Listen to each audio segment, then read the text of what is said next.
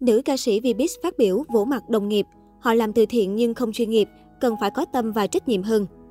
Không qua khi nói chưa khi nào showbiz Việt nhiễu loạn như hiện nay. Trước sức ép của dư luận về sự minh bạch, nhiều nghệ sĩ phải công khai hoạt động từ thiện và tạo nên cơn sốt sao kê đầy thị phi. Mới đây, ca sĩ Mỹ Lệ gây chú ý khi có phát ngôn rất thẳng thắn về drama này.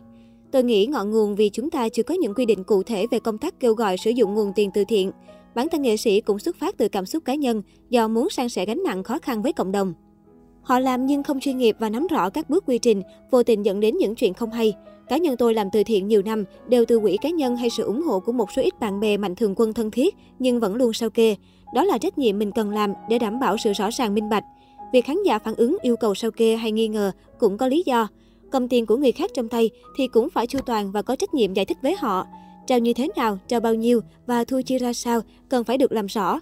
Qua sự việc này, nghệ sĩ muốn làm từ thiện chắc chắn cần phải có tâm và trách nhiệm hơn.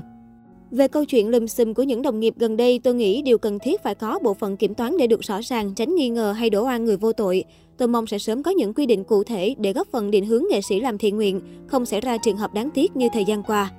Trả lời cho câu chưa bao giờ nghệ sĩ tai tiếng như lúc này, nữ ca sĩ đánh giá. Những ngày qua, có nhiều tin tức tiêu cực liên quan đến showbiz. Tôi buồn và chạnh lòng khi câu chuyện bị đẩy đi quá xa. Nguyên nhân mục đích không rõ thế nào, nhưng rõ ràng hậu quả chúng ta đã thấy được trước mắt. Tôi nghĩ việc gì cũng có hai mặt của nó, ngoài những chuyện xấu lùm xùm thì vẫn còn đâu đó hình ảnh tấm gương rất tốt. Đơn cử như các nghệ sĩ xung phong làm tình nguyện viên, hỗ trợ chở nhu yếu phẩm hay công tác thiện nguyện mùa dịch vừa qua. Là nghệ sĩ thì phải mang đến giá trị tích cực cho cộng đồng như thế. Điều này đi ngược lại với những câu thoá mạ phán xét nghệ sĩ là phường xứng ca vô loài. Và tất nhiên, mỗi người làm nghệ thuật cũng phải không ngừng trăn trở về vai trò của mình, làm sao sống và làm những điều hữu ích để lan tỏa cái hay, cái đẹp tới khán giả. Không thể phủ nhận, cơn sốt sao kê vẫn chưa thể nào phản ánh đầy đủ tính minh bạch của hoạt động từ thiện. Bởi lẽ dù chính xác 100%, thì những trang sao kê cũng chỉ ghi nhận số tiền mạnh thường quân chuyển đến cho nghệ sĩ, còn từng khoản chi như thế nào vẫn là một đáp án khá mơ hồ. Cơn sốt sao kê không chỉ liên quan đến những cuộc livestream của doanh nhân Nguyễn Phương Hằng trên mạng xã hội nhắm đến vài nhân vật giải trí, mà còn hé mở không ít góc khuất về hoạt động từ thiện. Bộ Công an cho biết đã nhận được đơn tố cáo của một số cá nhân yêu cầu là minh bạch chuyện quyên góp tiền từ thiện, trong đó có người đã chuyển tiền cho một nghệ sĩ để ủng hộ đồng bào miền Trung. Rõ ràng ở đây có câu chuyện pháp lý liên quan đến sự tín nhiệm dành cho nghệ sĩ làm từ thiện. Hiện nay về mặt tiêu chuẩn pháp lý, vẫn chưa cho phép cá nhân được kêu gọi quyên góp từ thiện.